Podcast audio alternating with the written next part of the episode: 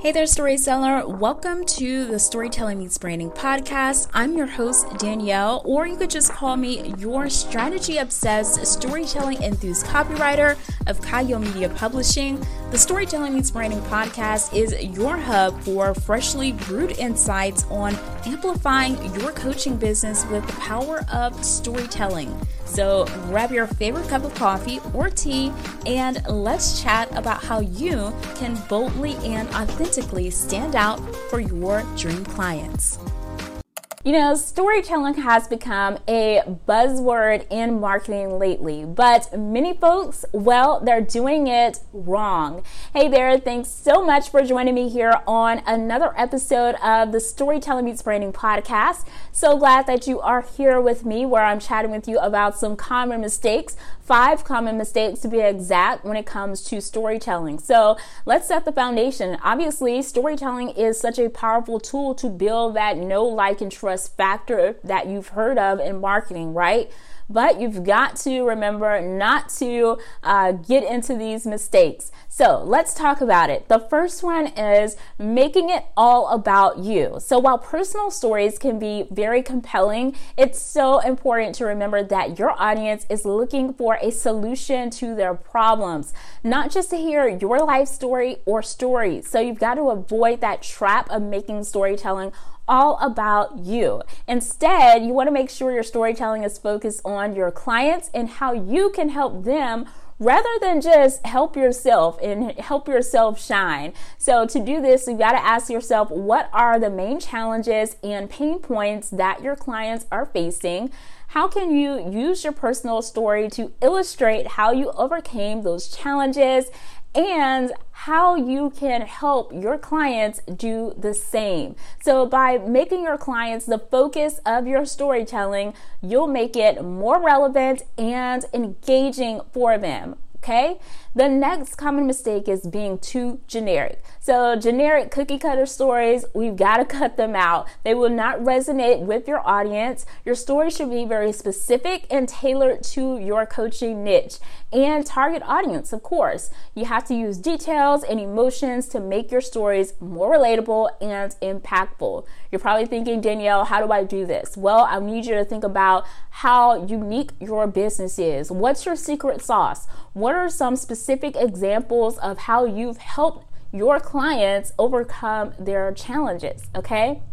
What emotions were involved? How did you help your clients navigate through those emotions. And by including these details in your storytelling, you'll make it more personalized and meaningful to your audience. Got it?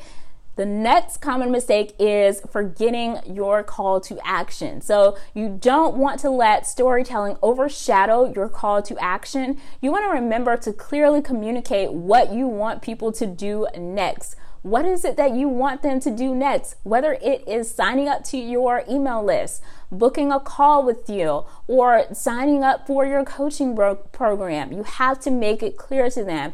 How do you make this very clear? Well, you've got to be very specific and you've got to use action packed language to get your point across, okay?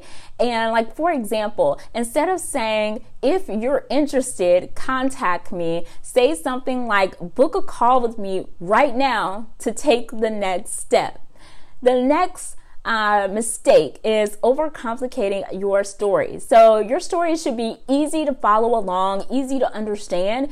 So, you want to avoid overcomplicating things with too many details and convoluted narratives. So, so important that you keep things simple and focus on a main message. So, simply put, to do this, you've got to focus on that main message of what you want to convey in your storytelling. So, what's the key takeaway that you want your audience to remember?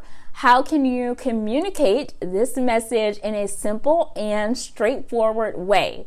By keeping your story focused on that point, that main point, you'll make it more memorable and effective, okay?